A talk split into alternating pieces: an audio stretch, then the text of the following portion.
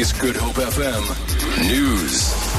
The Durban 2022 Bid Committee has been at pains to explain their belief that hosting the Commonwealth Games in 2022 will bring far more money into South Africa than they will spend. Bid Committee Chairperson Mark Alexander says nothing will be built that isn't sustainable and that the Athletes Village is simply an adaptation of a project that was planned anyway.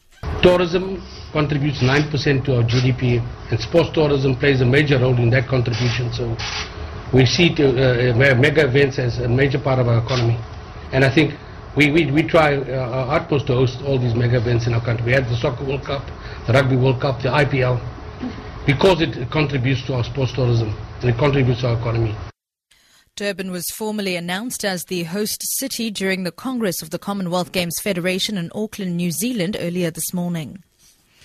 eThekwini Municipality Speaker Logie Naidu says expenditure on the 2022 Commonwealth Games in Durban will be capped at 2 billion rand to avoid being a burden on taxpayers. The city and KwaZulu-Natal will each pay 500 million rand and the national government 1 billion rand.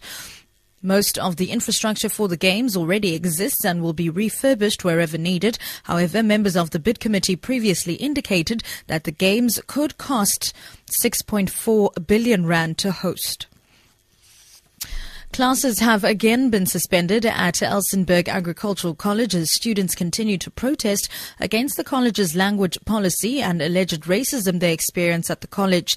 Yesterday, protests turned violent when students wanting to attend class and the protesting students came to blows. One student was injured during the altercation. Francois van der Pfeiffer is a student at the college. The situation this morning is pretty much the same as yesterday. We were going full of hope to class this morning and we were not in class yet before the, the protesters started playing their whole game over again. The classes were stopped immediately and tests and everything for the days again off.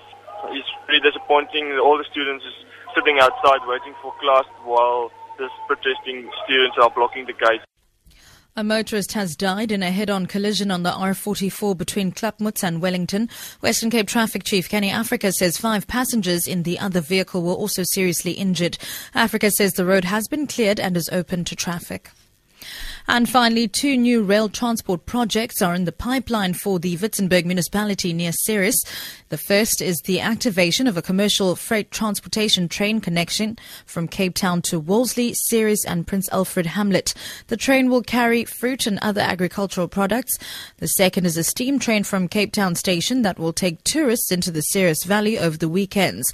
These new services are a collaboration between the Ceres Rail Company, Transnet, and the municipality of Witzenberg. The steam tourism train service will commence next month as soon as the train has been refurbished. For Good Hope FM News, I'm Subs Matiela.